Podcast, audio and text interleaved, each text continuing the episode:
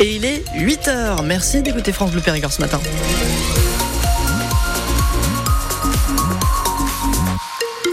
Le journal de 8h présenté par Louis Bergevin.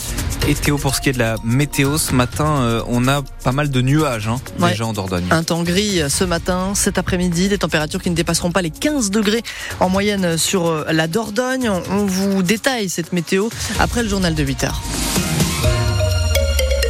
À trois jours du début du salon de l'agriculture, la colère des agriculteurs gronde toujours. Avec des blocages qui ont repris ces derniers jours alors que le gouvernement tente d'apaiser cette colère. Hier, Emmanuel Macron a reçu la FNSEA et les jeunes agriculteurs. Aujourd'hui, le Premier ministre doit faire des annonces, mais donc des blocages s'organisent déjà pour la journée en Dordogne. Bonjour David Montant. Oui, bonjour. Vous êtes éleveur de veaux sous la mer à Montpont. Après la TT ce matin vers 8h30, vous prenez le tracteur. Qu'est-ce que vous allez faire? On va euh, se diriger vers les banques de Bonpont, les différentes banques de Bonpont qui euh, sont agricoles. Et tout ça pour protester, pour demander des reports de crédit, d'annuité pour, pour cette année 2024, pour nous aider pour avoir les trésoreries pour les exploitations. Ouais, vous allez donc euh, manifester devant les, les banques euh, aujourd'hui. Vous allez suivre les, les annonces du Premier ministre. Ça, on, ça commencera à 9h, donc vous serez euh, sur le blocage. Vous allez les suivre? On va essayer de suivre oui, par, avec les radios, parce que bon, Qu'est-ce que vous attendez? Ben, on attend des réponses claires et précises, parce qu'actuellement on n'a rien, c'est que du flou. Donc euh, voilà, on attend des réponses précises. Des mesures plus, concrètes. Oui, plus concrètes. oui. Merci beaucoup euh, David Montant, donc euh, éleveur à Montpont, et vous allez euh, manifester donc aujourd'hui devant les banques à Montpont sur la place euh, Gambetta. Une autre manifestation de la coordination rurale est, prévue euh, aujourd'hui devant le siège du Crédit Agricole à Saint-Laurent-des-Vignes. Hier, le sous-préfet Dordogne a visité deux exploitations agricoles dans le Bergeracois. Il a défendu les aides déjà annoncées qui s'élèvent selon lui à plusieurs dizaines de millions d'euros. Le principal suspect après la mort d'un jeune dans le quartier de la gare à Périgueux reconnaît avoir porté plusieurs coups de couteau vendredi Ce jeune homme de 21 ans, originaire de Mayotte, a été mis en examen pour meurtre hier, Euh, placé en détention provisoire avant son procès. Jusqu'à présent, il n'était pas connu de la justice. Il s'en est pris à la victime avec un couteau car celle-ci venait lui réclamer de l'argent, une dette de 200 euros pour de la drogue. La compagne du principal suspect, arrêtée elle aussi euh, dimanche après-midi, a été relâchée. Les jeunes qui ont volé 400 tableaux dans le château de Razac de Saucignac n'iront pas en prison s'ils se comportent bien. Ils ont été condamnés à des peines de sursis jusqu'à un an et Le jugement a été rendu hier après-midi. Deux des jeunes n'ont fait que voler des tableaux. Le troisième, en revanche, a dépensé 126 000 euros avec la carte bancaire de la propriétaire.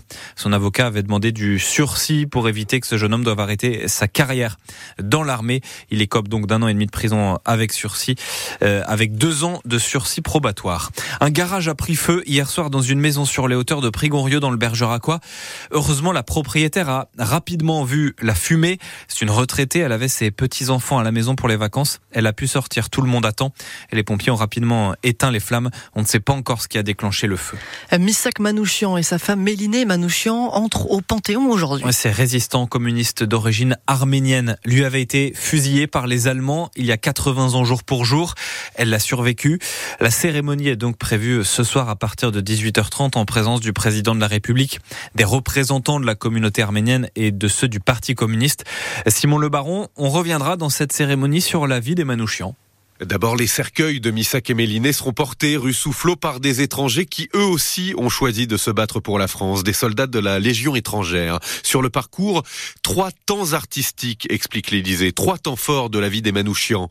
Le génocide arménien qui les fit orphelins, le choix de la France et du communisme et la résistance. Ils entreront ensuite dans le Panthéon, suivis grâce à une mise en scène présentée comme innovante par leurs compagnons juifs, polonais, hongrois, italiens, espagnols, dont les noms seront gravés sur une plaque. Patrick Bruel, qui a rendu hommage en chanson à Manouchian en 2022, lira la lettre écrite par Missa Caméliné juste avant sa mort. Arthur Teboul du groupe Feu Chatterton interprétera l'affiche rouge, le poème d'Aragon inspiré de cette lettre et mis en musique par Léo Ferré. Ils étaient 23 quand les fusils fleurirent. Emmanuel Macron prononcera son discours, puis Missak et Méliné rejoindront le caveau numéro 13 en face de Joséphine Baker, qui elle non plus n'était pas née française. 23 étrangers et nos frères pourtant.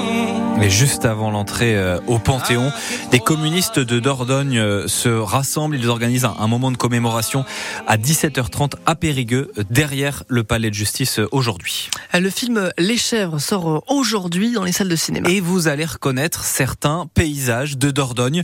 Jérôme Commandeur et Danny Boone sont à l'affiche du film tourné, notamment dans la Bastide de Montpellier, de Montpazier et dans le château de Jumillac. C'était en, en mars dernier.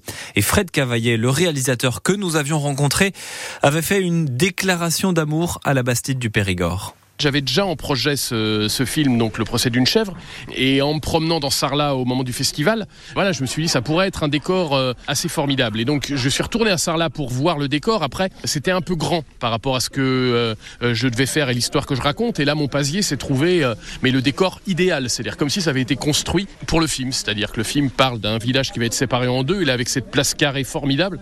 Et mon pasier, c'est vrai que c'est un lieu de cinéma. C'est-à-dire dernièrement Ridley Scott pour le dernier duel, jusqu'à André Hunbel, je crois, qui a tourné euh, Le Capitan avec Jean Marais et Bourville. Voilà, c'est des films qui m'ont donné envie de faire du cinéma quand j'étais enfant. Et le fait de tourner dans les mêmes décors, bah, j'ai 8 ans de nouveau et j'ai l'impression de là, en l'occurrence, faire vraiment du cinéma.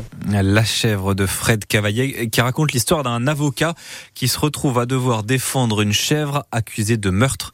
Écoutez la bande-annonce. Faites voir ce dessin Josette, vous avez dit. Quel âge a-t-elle 11 ans.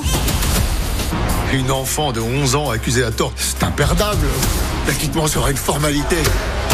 Faites entrer l'accusé. Mais je rêve, ils l'ont mise dans une cage, pauvre enfant. Vous m'avez engagé pour défendre une chèvre Une chèvre? Oui, majesté, une chèvre. Ben.